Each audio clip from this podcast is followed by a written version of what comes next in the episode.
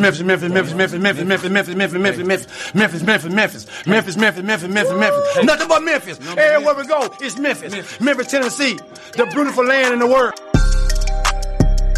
And I'm thankful for this this guy who tweeted and said I don't have that fire in my eye no more. That game right there was for him. That's what I do. I prove people wrong each and every night, and that's for him right there. Hi, this is Tom Izzo at Michigan State, and you're listening to Grizz 901. What up, Grizz Nation, and welcome back to another episode of Grizz 901. I am your host, Daniel Greer, and we are here recapping what happened with the draft the good, the bad, the De'Anthony Melton part of it. Um, I don't know where you want to classify that, but we have with us Ryan. We did all of that draft prep, and neither of us had any of the guys, right? Like neither one of us had those guys come, you know, come off the board to the Grizzlies. Yeah, I mean, we had two that we actually talked about, and a third that we should have talked about. I just forgot to mention him in our uh, Vince Williams Jr. But it, there's text evidence from a couple weeks ago where I told you, man, I wish I should I should have mentioned something about him uh, because he was my draft sleeper. So I'm sure we'll get to him individually. But yeah, we've been over a lot of guys. Only talked about two of them really.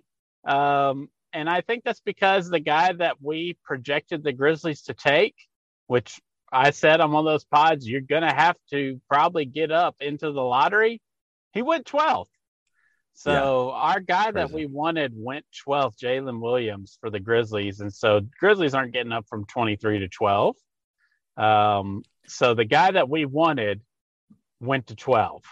So was he a target if he wasn't 12th? Maybe we'll never know. Maybe something will leak about that eventually. But uh, Grizz went up and got their guy. The guy we wanted went super high, so can't be too mad because Jalen Williams ended up being a very high pick. So, well, you say that the Grizzlies could not have got to twelve, but I do remember something happening with the Charlotte Hornets at thirteen when they uh, uh, drafted Jalen Duren um, I I think that they didn't give up. You know, when they when they got back in their uh, trade, I don't think it was a ton, and they sent them to the Pistons. What the Pistons had to do in that kind of a three team trade and whatever happened there, they didn't have to do much. I think the only thing they did was, I know they gave up what was it? Like uh, they I, am not exactly sure what they gave up but they all they did was took on Kemba Walker's contract and they were able to get 13 which is Jalen Duren. There was a weird trades that happened in this and then and we'll get into it later what happened with the Grizzlies. And I am completely torn on how I feel about this. There's two sides of thinking on this completely. Uh, but today we're going to give you completely the graph trades Okay. I'm going to give you the grade on the guy, the player, but I want to get, I also want to get the grade on the night. Like what exactly happened for each guy. And I have everything broken down. Let's go ahead and get into it now as we have Jake LaRavia. He was picked at number 19, right? So the Grizzlies gave up picks 22 and 29 to the Minnesota Timberwolves, to which do you know who they picked at 22 and 29? I 22. I mean, just hearing that the Memphis Grizzlies select Walker Kessler, I, even though we didn't have the pick, almost sent me into a tailspin. Uh, because just hearing that the Memphis Grizzlies select Walker Kessler, I was just like, oh God. And then 29, I believe, was Ty Ty, right. which was another target that I thought the Grizzlies would be interested in. So um, I, I wanted to make fun of the Timberwolves so bad because their intentions is to play Karl-Anthony Towns and Walker Kessler together, um, which is what a joke. Like seriously, come on. You're not Jarrett Allen. You're not Evan Mobley. You're trying to do this big thing that you think is going to be popular.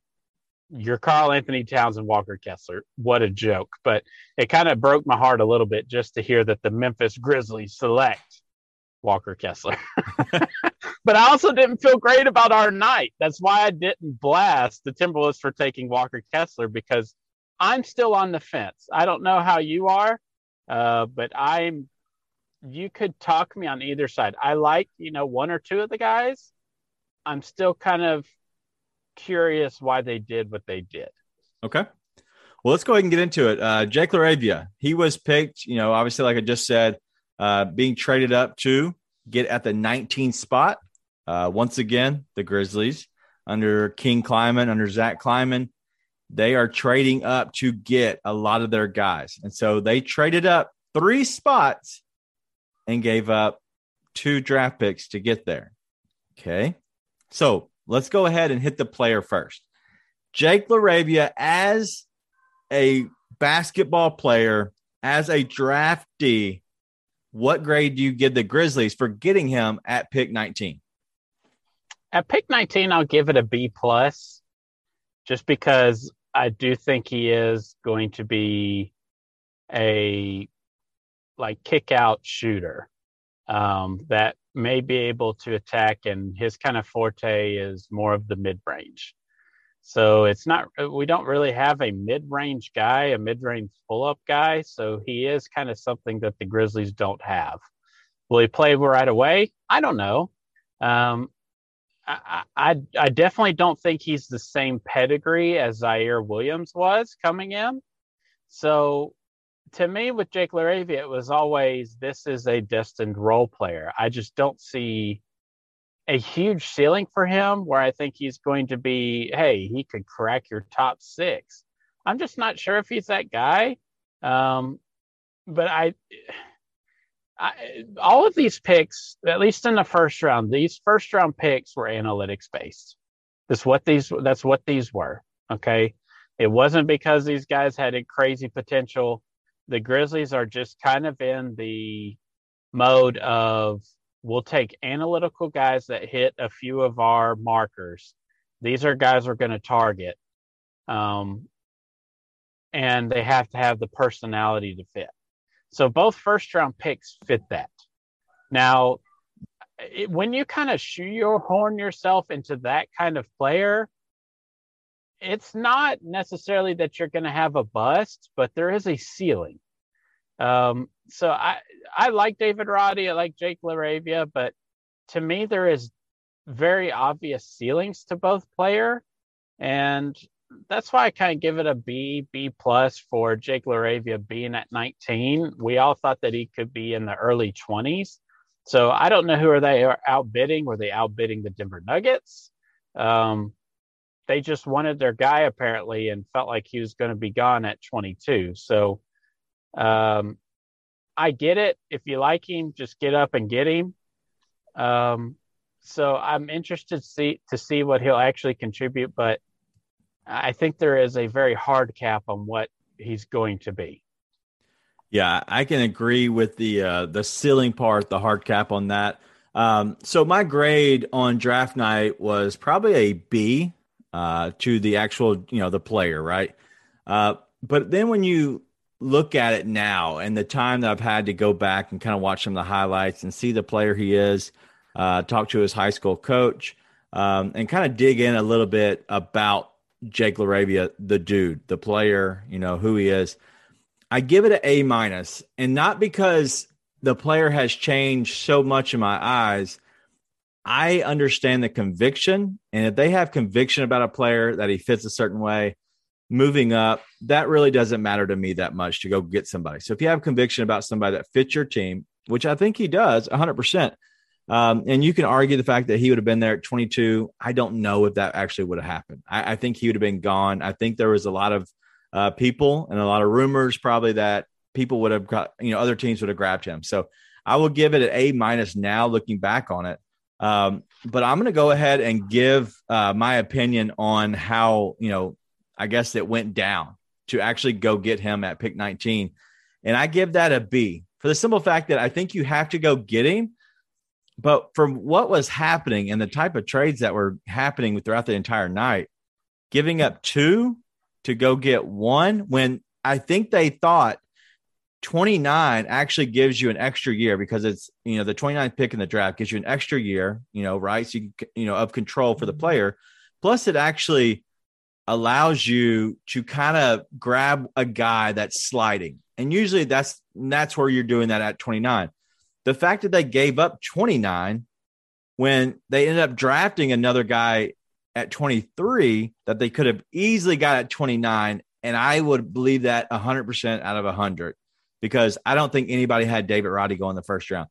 I give that a B, right? Because there is no reason I think that they had to give up 29 to to move up to 19. I just don't think so. I, I just you, know, you could you know prove me wrong, uh, but I think that they could have thought about it a different way. I think they might have gotten spooked a little bit, and they had to hurry up and jump up and find somebody that would actually trade with them because I think they were running out of time. So.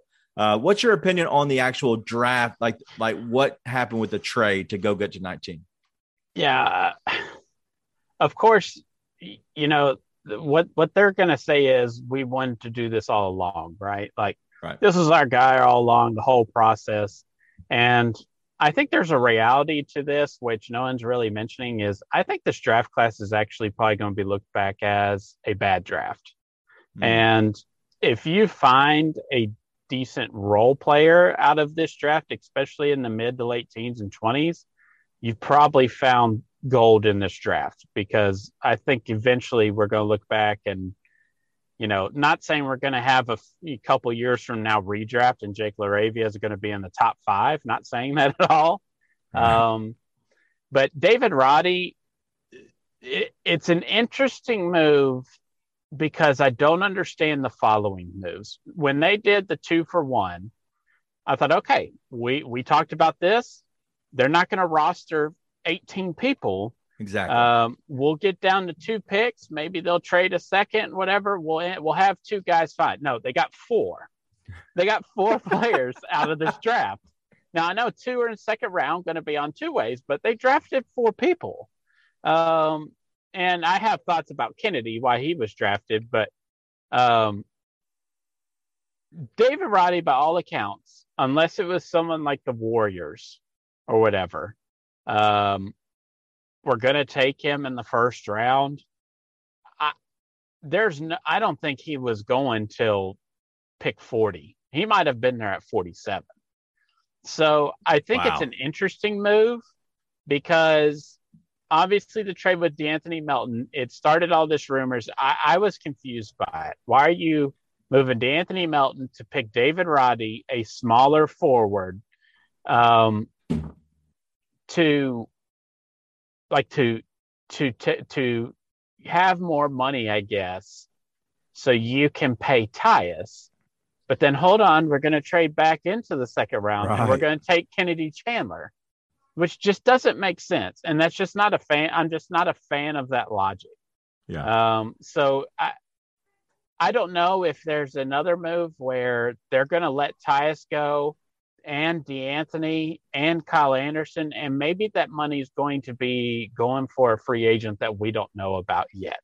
Yeah. Um, so that to me is where I'm looking to because if that is the case, then this all makes sense. If that isn't the case and it's just let's re-sign Tyus, none of this makes sense uh, because it just doesn't make sense asset allocation wise. Because it's like, okay, you like Jake LaRavia, you traded two picks, you got your guy, great.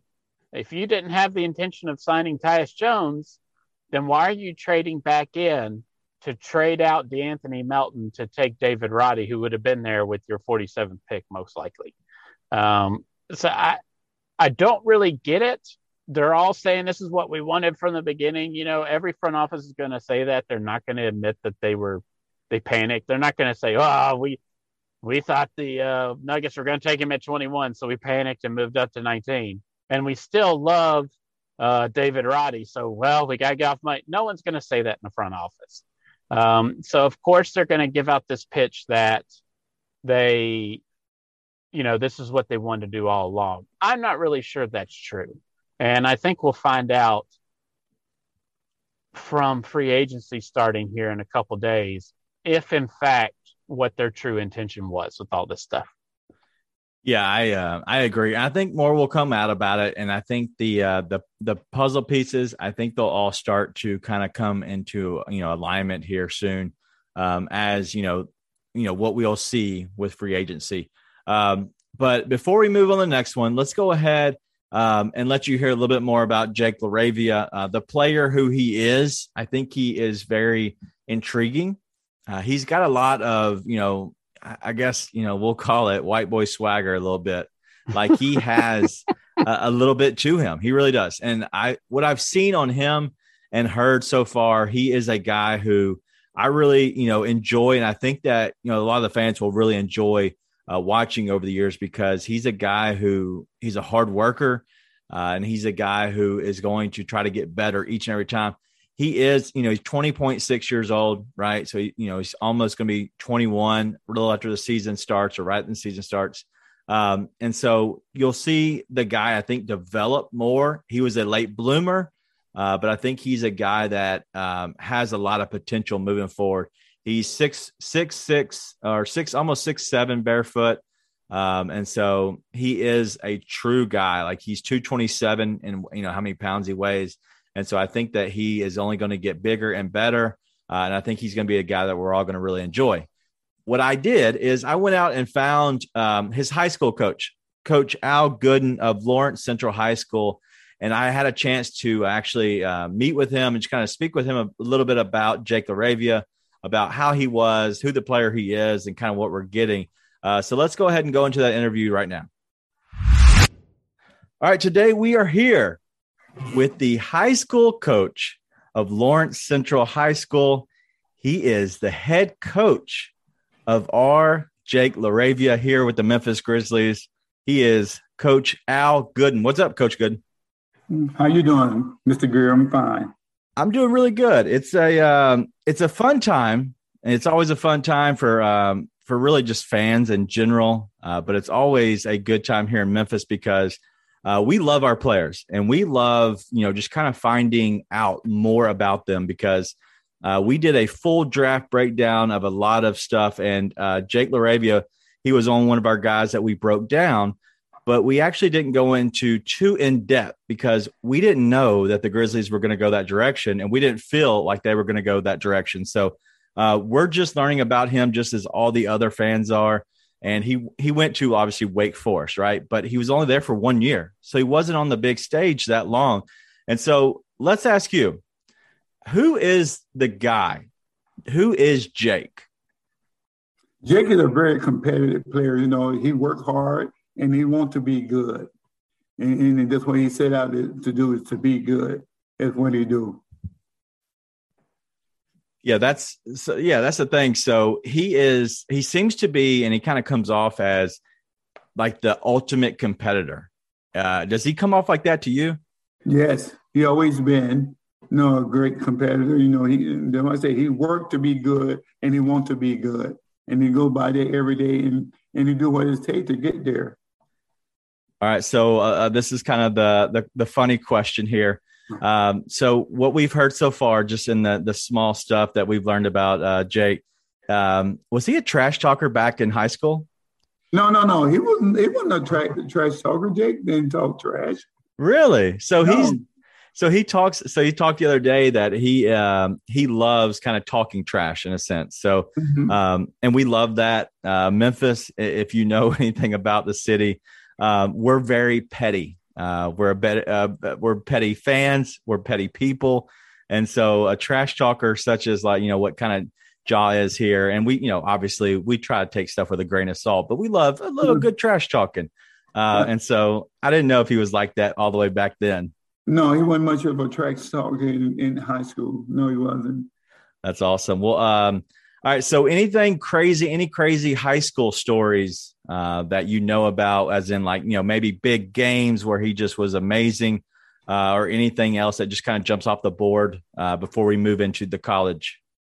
In high school, you know, Jake, um, he only started his senior year, but, you know, Jake grew three inches and gained about 30 pounds. Wow. Yeah, from high school to college. No, Jake is very young for his age. I don't know, you know, what how old he is, anything, but yeah. he's young for his age. That's why he he matured into his body through college. But his junior year, he started some games for me, but you know, he wasn't a regular start. And he had several games where he put together double doubles. And we know, hey, this kid gonna be good. We knew that. You know, he just was behind an all mixed player, you know, there was a senior in front of him. And, and Jake was patient, and I appreciate that with him. And he was patient and waited his turn. And when he got his turn, he made the best of it. Yeah, that's what it seems to be. Is you know, kind of he was a little bit of a late bloomer because obviously, uh, and we're going to get into this now, but he did two years at Indiana State. So he left hmm. uh, there uh, with you and went did two seasons with uh, Indiana State, where he had a you know pretty good two years, right? And then he went to Wake Forest. Um, how long and did you follow his entire, uh, I guess, college career just in the three seasons he played?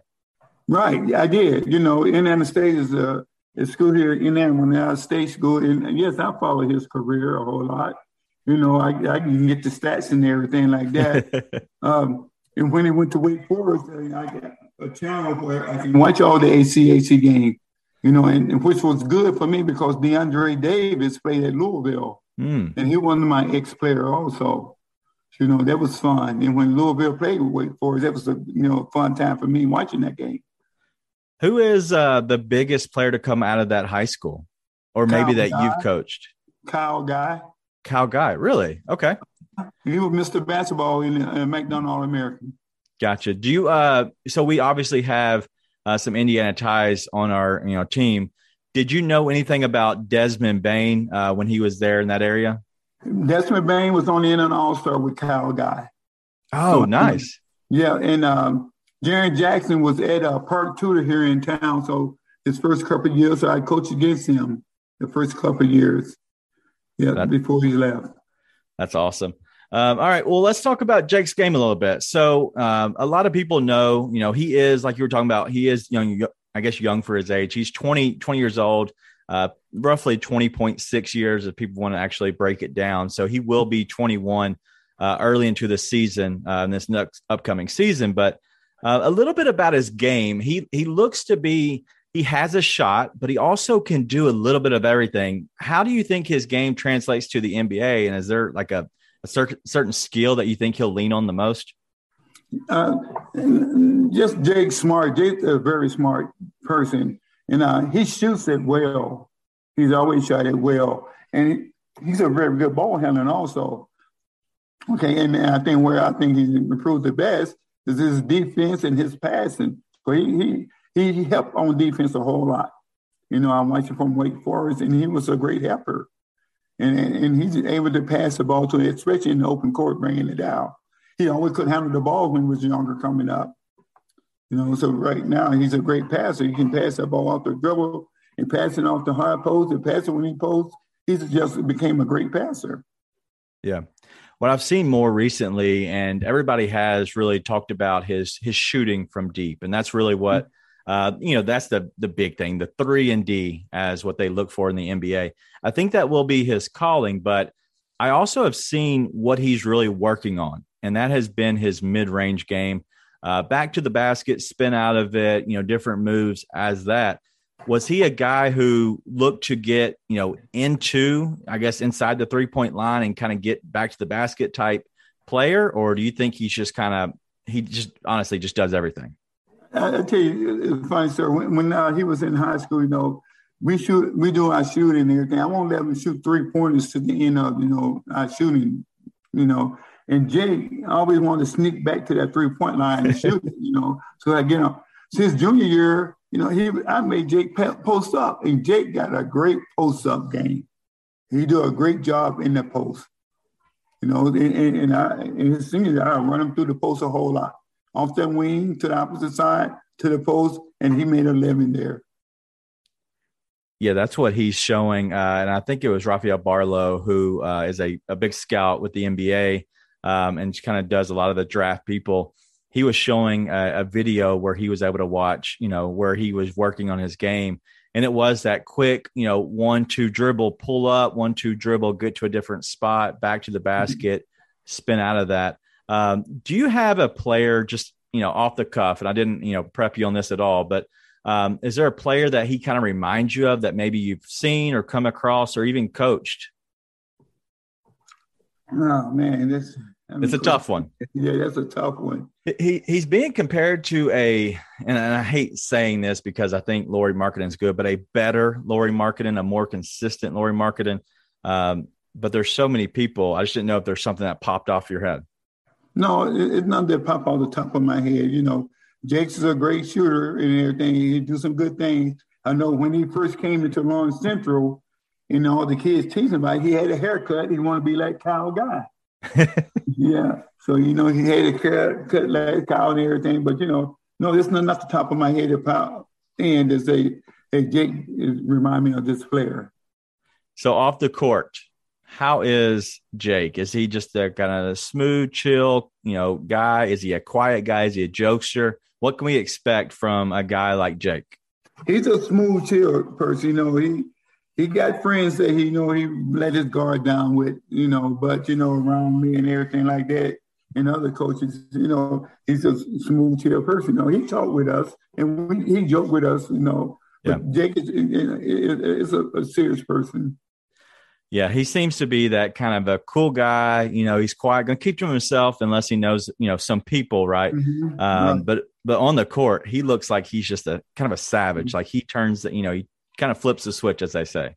Which is not bad. It's a good thing, you know. Great. And, you know, that's just a competitor in Jake. You know, that's a good thing. You know, you're supposed to be a different person on the court, right? Exactly. I, that's how I was, and I will never. I was never at the highest of levels, right? But um, I was a guy. I, I flipped the switch, and you know, off the court, chill, whatever. We can hang out. Uh, I'm more of a mm-hmm. quiet person uh, at times, but uh, on the court, man, I love you know talking a little trash, and I think he reminds me a little bit of myself, where uh, he enjoys the trash talk, but it's honestly, it's not going to ever take him over, and it's not going to be his thing. Um. But Coach Good, how long have you been there at Lawrence Central High School? Uh, eight years. Eight years. Uh, mm-hmm. that's awesome. Um, has he been one of the better players to ever come out of the program? Yes. Yeah. Yeah. Naturally, Jake. Jake have been. I mean, Jake is such a worker. Yeah. You know, he, he, he like he, he wants to be good, and he oh. work to be good. Yeah, and that's what we like here uh, in Memphis. It's very much a blue collar city. Uh, guys that work hard do a lot of good things, uh, and that's what he jumps off the page to me is he's a guy who's going to knock down shots. He's going to uh, do a lot of good things. But mostly, and, and the thing I've seen and all I've heard and everybody I've talked to so far, he's a hard worker and he's going to do whatever he has to do to be better and to be the best version of himself. Yes, you're right. They hit it right on the head. That's Jake LaRavia. hey, that's the perfect way to end. So we're going to end on that. This is Coach Gooden with Lawrence Central High School. Coach, we can't thank you enough for coming on. We're learning so much about Jake.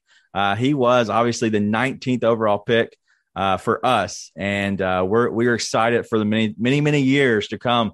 And you know what? Maybe we'll keep going back to you, and we'll keep reaching out to Coach Gooden and then find out a little bit more about Jake as we keep going. But Thursday night he had his draft party, and I was there. And he's hearing his name, yes, I got chills too, and it was an exciting time because you know that's one of my players.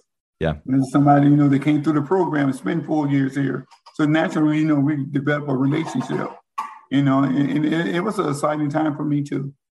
Is it that uh, that proud Papa moment? Yeah, I was proud of him, and I told him that. Yeah, you got to be proud of him, especially uh, it's like kind of seeing one of your kids, you know, even though he's not yours, but he still is, right? Because your parents are, you know, they're, they're his parents are trusting uh, oh. their son, you know, in his future with you, really, even at the high school level, uh, and so it's got to be that proud, proud moment. Just one of the things I tell the parents and our parents mean, you know, uh, I'm not their father or anything, but it's like a father son relationship because 10 months out of the year, hey, I got their son. Right. You know, and, and I'm around nine months out of the year, he's in school. I see him for six hours. You know, he do something bad. Hey, I'm the first one to know. He do yeah. something good. You know, I'm the first one to know that too. So I know I'm on both sides. Like they are discipline them and reward them when they do things yeah, you can't have that any better, honestly. Uh, Coach Gooden, we wish you the best of luck uh, at your future uh, endeavors in the future, many years to come. We'll be watching out, uh, and you'll you'll know that whenever a guy kind of comes to the Grizzlies, uh, the fan base completely gets you know they dig in and get behind him. Uh, they start following the high school, start following the college he came from. uh, and even the city, the state, and everything. So uh, I think you'll be surprised uh, the, the love that Memphis really uh, kind of does and embraces with the state of Indiana, as well as you know y'all's high school. Good, I appreciate that, but you know I've been watching Memphis for a long. Zach Randolph, I know that, and you know, so you know I've been watching them. So from afar, but I'm a big Memphis fan now. Hey, I'm all in now.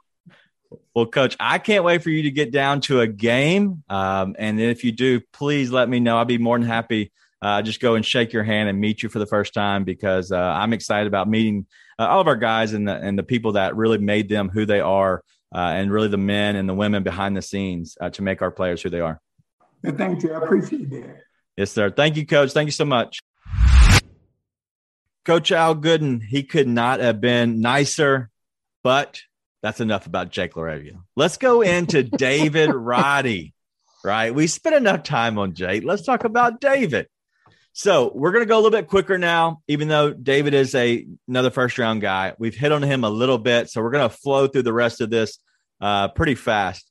But Jake LaRavia, 19. Okay, they traded two picks to get him. Now we're at 23. Right, the next pick should be pick 47 for us, but no, the Grizzlies go and get pick 23. In the trade with the Philadelphia Philadelphia 76ers, they bring back Danny Green, which we'll hit on that a little, little bit later on, but they send out De'Anthony Melton. Okay, so two things, and go ahead and go give me both grades. How do you feel about the player at pick 23 and about the trade overall? So, give an individual grade for just the player just the player. drafted was that? Okay. He was at pick 23. So how do you feel about him at pick 23? Him at, at pick 23 is a C. Um, because that's just way too for him. I don't care what they're saying about him. Um, I get it analytically, talked about before, before the interview, like the anal this is the analytics guy, and there's just it makes no sense at the value at 23 without knowing what was the real intention of moving off of De'Anthony Melton. So, do you really value David Roddy if there's no other subsequent move, which everyone assumes is the Tyus Jones signing? If there's no subsequent move where you don't sign Tyus and you now you're getting you basically traded De'Anthony Melton for David Roddy, does that make sense? Um, to me, it doesn't. Uh, it doesn't mean I don't like the player. I do like the player. I get it. Everyone's like, you just want a bunch of guys who can shoot, dribble, and pass. Um, I think this guy can shoot. I think he can pass. I'm just not sure he can really dribble. Uh, so I, I, like two sport athletes, and I believe he could have been a really good football player, uh, quarterback, if I remember right. So he's like they say, got that vision. Um, so I think he'll be a really interesting player. It's just the ceiling of what is he going to be, right? Like, is he going to be a better version of Xavier Tillman? Well, we know he's probably a little bit smaller, but is are they looking for a version of Xavier Tillman who has kind of saved them in the Minnesota Timberwolves first round series? They're looking for a, a version of Xavier Tillman who can also shoot um, because that's an interesting player, right? So it's probably not an every night kind of guy, 82 game player, but it is a situational type player. And I think that's how you kind of have to look at these two picks in the first round for the Grizzlies is it's more situational plug and play type guys instead of 82 game type guys. Um, so I like David Roddy as a player. The value at 23 is not great, giving up De'Anthony Melton, but that's probably TBT, TBD because we don't know what they're really going to do with that money that they shaved off of trading Melton. Um, so that could change based on what actually the subsequent things that happen with free agency and what they're doing with Tyus. What about the actual trade? What grade do you give that?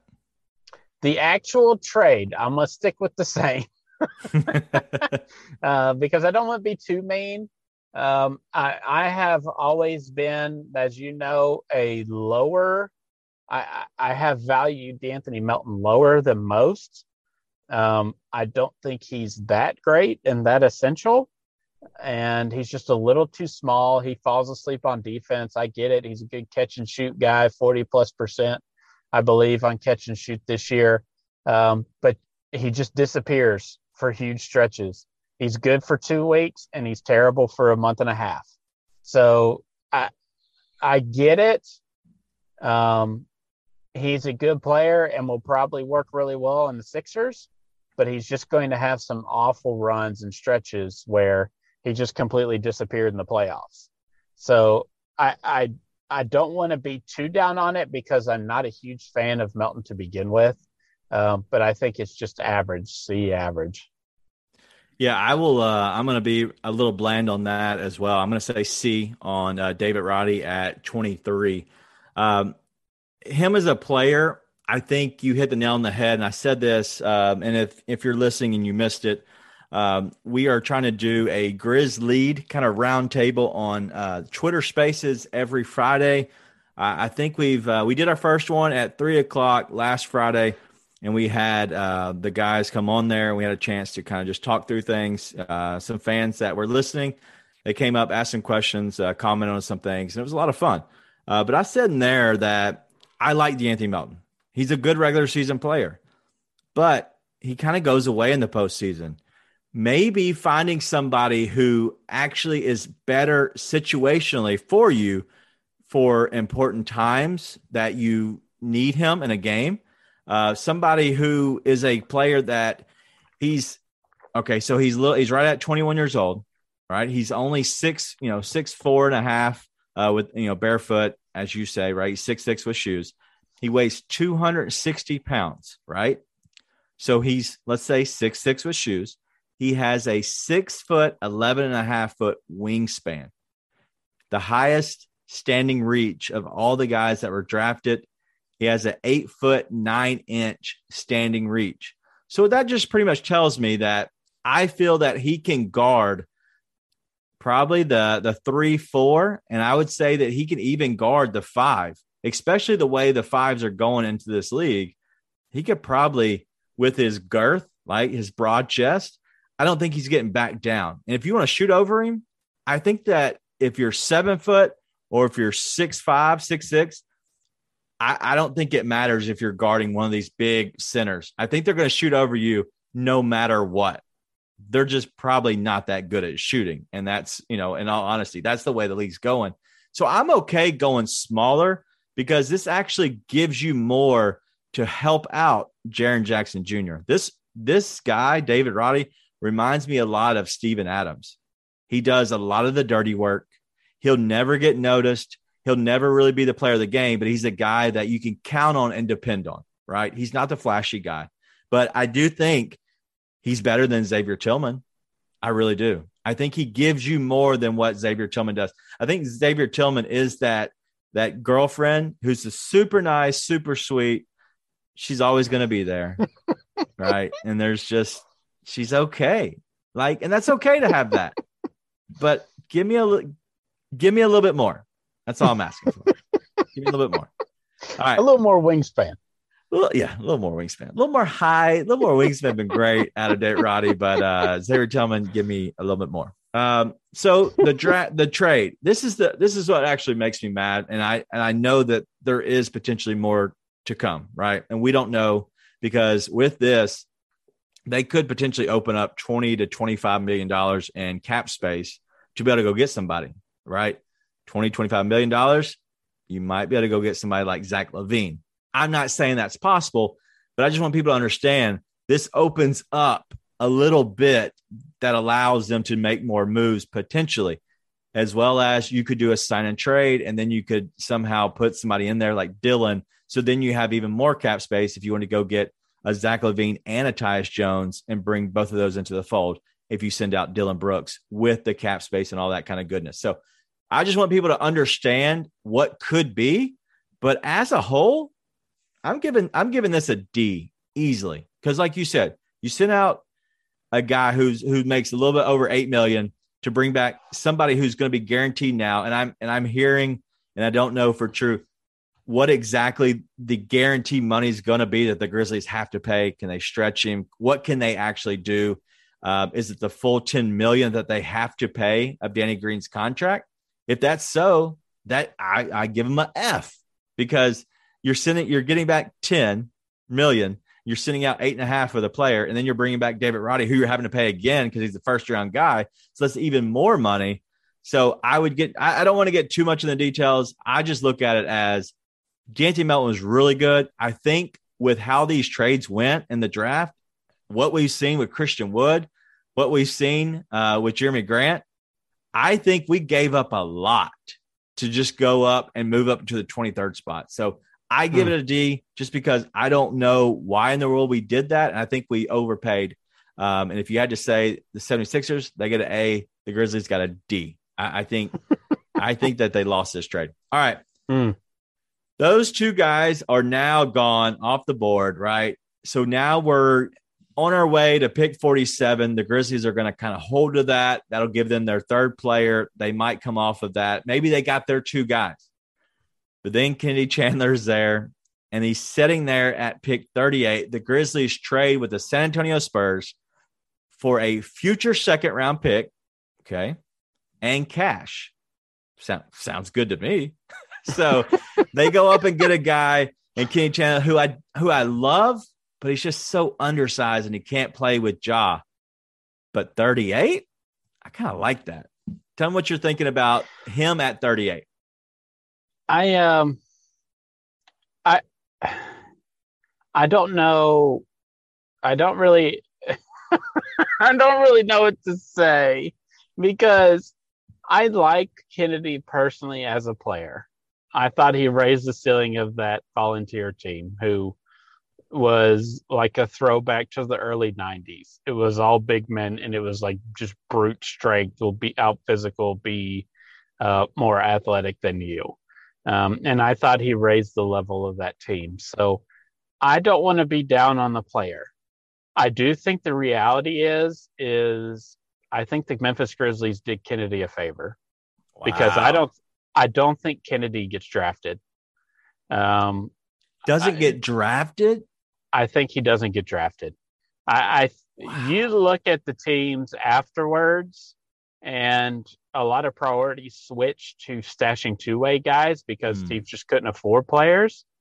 You look at the spots, and they shrink really quickly on who needs a backup point guard or projects to be a backup point guard not too many teams left in that draft after 38 would have needed a player like that. Would maybe have someone taken one just for fun of it? Maybe. Um, like would the Lakers have potentially tried to move back in to take Kennedy? I probably not. But I think the Grizzlies did Kennedy a favor hmm. and drafting because I think he was actually going to go undrafted now. Just the way that it broke in the draft. Now, I can be wrong about that, but just go look at the picks afterwards. The remaining 21 picks, uh, or actually, what, 19 picks, since we didn't have a full 60, we only had 58. Um, go look at those 19, 19 picks, take out the draft and stashes, take uh, look at the teams, take out the teams that had no need for point guards whatsoever, and you're left with a very small number of teams. Yeah. Um, so I think they did him a favor bringing him back to Memphis. And this is what kind of really threw, I mean, already a wrench was thrown into my night with taking Jake LaRavia at 19 and then taking, you know, David Roddy at 23 and shipping De'Anthony Melton. But I said this before when we did the preview scouting report talking about Kennedy. If your intention is to draft Kennedy and um, get him ready, quote unquote, and re-sign Tyus Jones, that's just bad strategy and it's stupid. Like, why would you hold a like? I get it's a two-way, probably doesn't ever matter, but if your intention of moving into the draft, I get the second round pick, future round pick doesn't matter. That's why I think this was a favor done to Kennedy, um, just because Ja liked him. They played together in pickup. You know, you saw the highlights on Twitter that they had played pickup together. I think this was just a favor done by Ja Morant for a kid that he liked him in Kennedy. And I hate to say it like that because he is a good player and I like him, but I think that's the reality of what this situation is because it just makes no sense. If you're going to resign Tyus Jones, you resign him for what, four or five years, three to four at minimum. You're telling me you're going to develop Kennedy Chandler for four years? Absolutely not. He's just going to be stuck in the G League. So this makes absolutely no sense. It makes more sense if you're not going to re-sign Tyus. No, um, then, disagree. Disagree. then, then, why are you trading De'Anthony Melton to get to shed salary? Uh, that's why it's hard to do this without knowing what the free agency play is, because I feel like, like I said again, there's a free agency play that we're not seeing yet. Um, but I don't get the Kennedy the Kennedy pick beside a, a just doing like being nice. yeah. Well, I um I'll just agree with the Tyus Jones stuff for some fact that I think they can bring Tyus back on a one year deal. I think that will be the kind of the the consensus in my in my opinion um, mm. of what actually ends up happening. Um, and I would not, and I've said this many times, I, the Grizzlies are not likely to do this, but I think it would be a good gesture. I think it would be smart to guarantee that he comes by offering a one and one, just like you know teams offer usually LeBron, like the superstars, uh, especially back in the day. You give them one year, right? They sign, and then the next year it's a uh, player option, right? Or maybe it's a mutual option for the simple fact that let's say that he does have an injury, having that player option would not completely take away his big payday. Because if you don't get your big payday and you end up going injured, you you could have missed it completely. And so I don't think they want to sign him for four years. I really don't. Because and I don't think Tyus, you know, I don't think he'd get the money from Memphis for four years. I think it's really the one year, 18 million, maybe, uh, 15 to 18 million. I think you would probably want. Um, and so and you can pay him right now, right? You can do that now if you want to. I don't know why you do that for a backup, but you could do that right now. Um, but I think that you could do that for one year because you're not even you're just paying Jaren at this point. Uh, so, but if you did that, that that there goes all your your salary cap, right? That, there goes all your free agency money. So I don't know what's going to happen. Um, if we had to give up De'Anthony Melton just to bring back Tyus, I, I don't understand because we could have brought back yes. Tyus without letting go of De'Anthony Melton. So I agree. There's a lot to unpack here. Um, yeah, I, before you move on to other play, I do want to say that Kennedy seems like insurance for Tyus leaving. Okay, yes. and I I don't really understand why Tyus would want to do a one year, a one on one. To me, the Grizzlies would want to do a multi year deal because he is an asset to where you know, you don't have to do this all over again in a year or two. Then if he does say to the front office, okay, try, I, I'm, you know, I did it, try to get me to a starter spot team, then they can actually use him as an asset. So I think the, the goal for the Grizzlies would to be a longer term deal. Um, but Kennedy is just like, I guess, pure insurance for yeah. if Tyus takes some larger sheet that they just absolutely cannot match. Um, so that's yeah. You know, well, I, I, honestly think that you do the one year, and that gives you a chance to develop Kenny Chandler a little bit, you know, a little bit more, right? And then you have you know more years to be able to go find somebody in free agency. Um, you're you're you're about to come off of Dillon Brooks's contract as well. Um, and so, do they re-sign him? Maybe that makes room to re-sign Dillon. I don't know. Uh, that would be really weird to get off of De'Anthony just to get um, longer and many more years out of Dillon. um, but I think that if you do the one year, it actually helps out Tyus because there's a lot of people in free in uh, in teams right now that don't have the room to sign a starting point guard. Like the ideal spot, Minnesota, they have two point guards under contract. Um, you obviously probably wouldn't do the trade with them. You more than likely probably wouldn't do the sign trade unless they just wanted to offer something good uh, to get back in place of him. It isn't Patrick Beverley. So I would say that more than likely he signs the one year just so he can get his big payday in the next year and have a chance to go to these teams that might need a point guard the next year. So Uh, but that's all we have on Kennedy Chandler. I like the player. Um, I give it, I give it a B. Yeah. I think he's fine. There's nothing that jumps off the page. Um, what you had to give up, great. I would do that anytime. Sure, You can yeah. usually always buy a second round pick. So throw in a little cash, you know, your your second pick, which you know, with the trade the trades they do, everybody always throws in the second round pick. So there's probably an extra second. It could be ours, it could be somebody else's. I don't know. But either way, enough about that. Pick 47, Vince Williams Jr. In my opinion, and this is just me, I think that they're probably trying to trade off of 47, and he's Oh. just sitting there. Right. We we couldn't get off of him. Let's go ahead and get somebody. We're probably not going to re-sign Tyrell Terry to a two-way. Um, you're not going to set Yves Pons. We're not going to sign him to another two-way. Um, and so we will have room opening for another two-way. And I wouldn't even doubt, don't doubt me, it could be even Kennedy Chandler, and they could waive Vince Williams Jr., right? Hmm. That's potential. But more than likely, what happens is Kenny Chandler's on the team, but Vince Williams actually gets that two way contract. What's your opinion? I know you like Vince Williams Jr., but what's your grade and what's your opinion on it?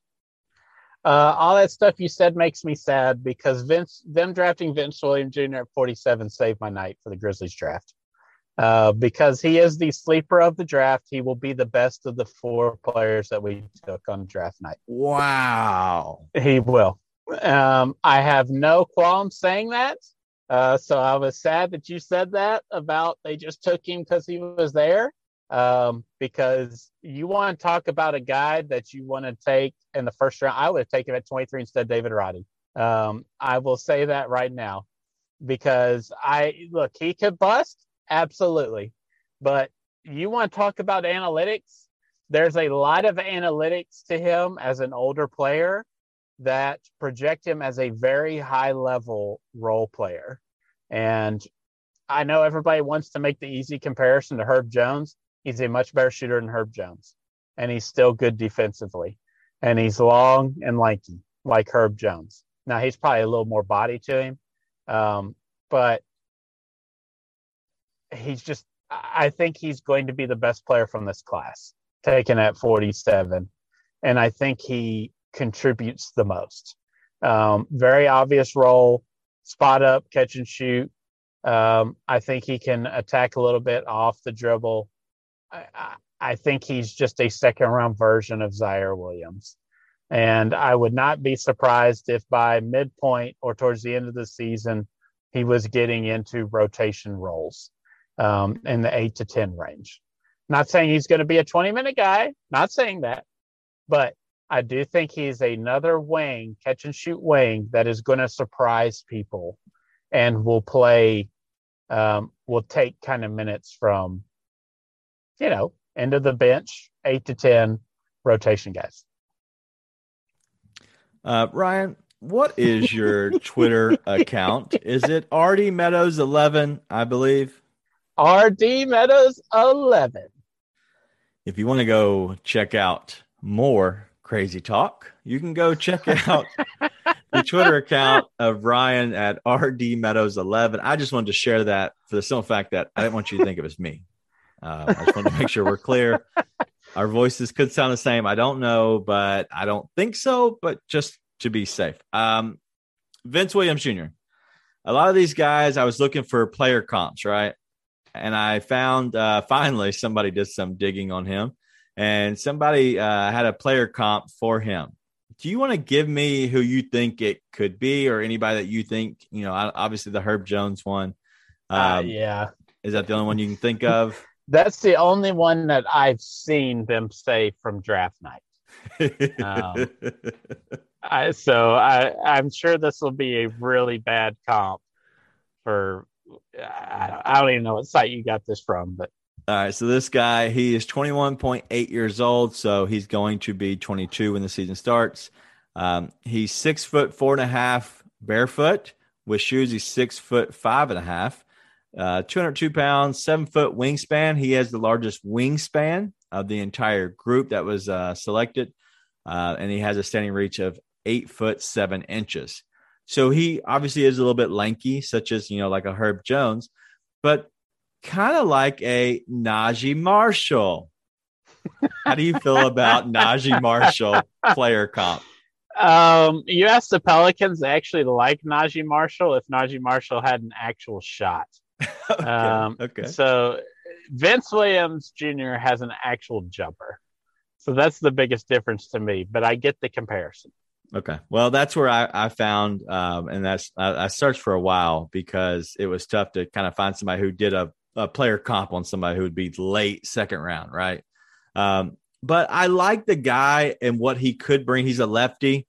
Um, he does have, you know, the type of guy who does a lot on the court. He's not a guy who's going to come on the court and just be a stick in the mud. And if you kind of look at this entire draft class, all of these guys work their tail off. So I don't know what they're going for, uh, but every player they drafted in college has a better three point percentage than De'Anthony Melton.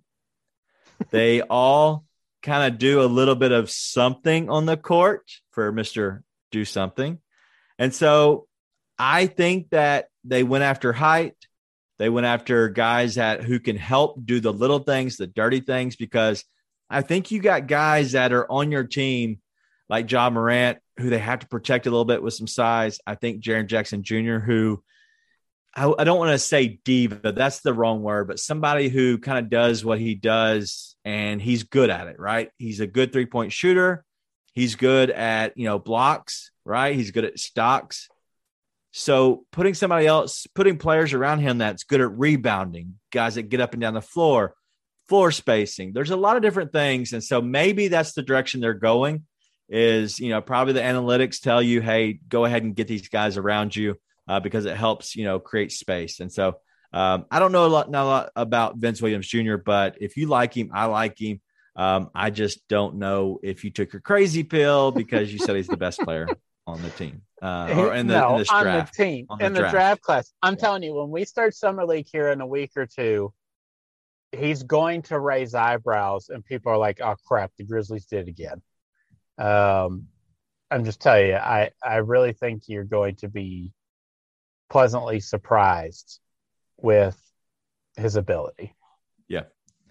Um, we'll definitely get into a little bit more. I think it's next week that we're going to get into uh, uh, even more. Yeah, it is next Monday. We'll get into uh, a little bit more of the team and how they're constructed going into summer league. But you want to talk about a summer league team that, dude, these guys are going to be so good as long as Ziaire can bounce the ball on the court and back up to his hand and not get it stolen because he's having to be the one that, that controls the ball. I think this team will be really good. um, a lot of people, you know, said they drafted the uh, security detail for Ja Morant. Um, and the last guy who went undrafted, who they've already signed to a two way deal, he has a player comp that I gave him of Zach Randolph. He is Kenneth Lofton Jr. yeah, we called that one. I called that one on our wild card, Yeah. but they were going to, but they didn't actually draft him, so Yeah, exactly. it doesn't count. How do you like the two way signing of him? This will be our last thing. Yeah, I like him because it's just an intriguing player, right?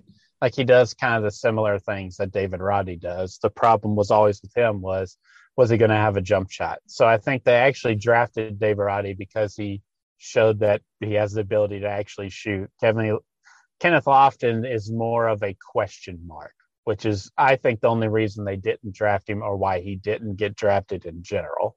Yeah. Um, so he's an interesting player. I- I'm not sure what they're going to try to do to him because, or try to, as in, like, are they going to try to change his body type? I just, I don't really think that's going to happen. I think he's always going to be kind of this little bit pudgy, but a really good basketball player. So I like the value as a two way. I'm very interested in going to a couple hustle games this year because our hustle team should be incredibly entertaining. So uh, shout out to them and what that potential roster is going to look like. Because if you've got a Roddy, Lofton, Vince Williams, Kennedy, um, I, I I just want to watch it. So Yeah. I, I I like that. It's kind of like they're trying to start a farm, like a, a legit farm system with their G League. and whoever develops there pops on up and fits right in into the forward spot. Maybe that's why we took four forwards this draft. and poor Kennedy. Yeah, the smallest, uh, the little guy, 5'11 and a half without shoes. Wow. Wow. Um, so Ken, Kenny, Kenneth Lofton Jr., um, like I said, I, I comp him to Zach Randolph Jr. It, uh, Zach Randolph Jr., Zach Randolph. Um, if you watch uh, Zach Randolph play as, as most fans did, he's quick on his feet. He's nimble. You know, he's a little pudgy, a little bit, you know, not, he's, he's built like a teddy bear, right? Um, and that's really what Kenneth Lofton Jr. is. He's a guy who is not the son of the great Cleveland Indian Kenny Lofton, right? It's not him. Okay. So people confuse those two. That is not uh, his son. Um, he is a guy who's going to do a little bit of everything, like you said, but he's a guy that was the best player on the court, you know, when he played in FIBA with Chet, with Chet Holmgren. So I don't, I don't know what the uh, ceiling is for him, but I wouldn't doubt if they get him on a good diet plan and they get him kind of in really good shape, but he's always still going to be a little bit pudgy, right? But still, that's okay to be pudgy. It's all about basketball shape. There's completely two different things. He didn't need to run a marathon. He just needs to be able to run up and down the court. So I like Kenneth Lofton Jr. I think he's a guy who uh, is intriguing. And I think he was probably immediately uh, a phone call as soon as the draft ended or, you know, midway through the draft. They're saying, hey, if you go undrafted, we are grabbing you 100%. So uh, that was probably the easiest call they made the whole night. So, uh, Ryan, anything else you have before we get out of here? No, I wouldn't say it was the funnest of nights, but it ended with a bang. So I'm happy that we got one guy that I was high on. So it, it was overall a mediocre draft for me for the Grizzlies. Um, but I'm I'm more interested by this free agency to see if they laid the groundwork with the De'Anthony Melton trade and what's going to happen with Tyus. If they laid the groundwork for something that's just out of left field that we're not expecting. So that's what I'm most interested by coming up. Yeah, there's definitely a lot to uh, left to be desired right there in this draft class, but um, you know, there's I don't know what you could expect. There's a lot of people that we really liked that just did not fall. Like when they went to go draft, even you know, even at 19, I'm sitting there thinking like, who do, who do I even want? Like, who is on the board still that I still want? And maybe that was the same thing. Same thing with them. Like they were like, uh, we don't know who's left either. Right? There's not much left. Uh, but make sure you uh, stay tuned. We're to have a lot more uh, stuff coming out. Uh, we did a lot of the past podcast breaking down a lot of the players. Uh, we had a chance to talk with Coach Gooden, uh, as you heard on this podcast. Uh, we're dealing with the Sleepers Media. We went live on Spotify Live. That's actually uploaded. Uh, the Twitter stuff, we're going to try to upload those maybe midweek so you can catch those shows uh, here on the podcast if you didn't have a chance to check it out live. Uh, but make sure you stay tuned because Summer League is coming very, very soon. Don't forget to check out that. The guys, they go on, I think it's the, the 5th of July. Yeah, 5th of July, they're actually going to go out to Utah and they have three games: the fifth, sixth, and seventh in Utah. Uh, and I believe the eighth is the day uh, on Friday is their first game. I believe out in Vegas. So make sure you stay tuned for that. We're going to be breaking down all of that. And I'm sorry to say, I'm not going to Summer League. I wanted to go, but my wife kept asking, "Was that the guy who uh, did you need to draft to get to go to Summer League?" No, not that one. we missed him. he was there. Yeah. Could have been there. Two spots higher. Yeah. But. Could have been there. Could have been there. All right. Well, that's all we have. Thank you so much uh, for joining us, Ryan. But thank you all for hanging out with us.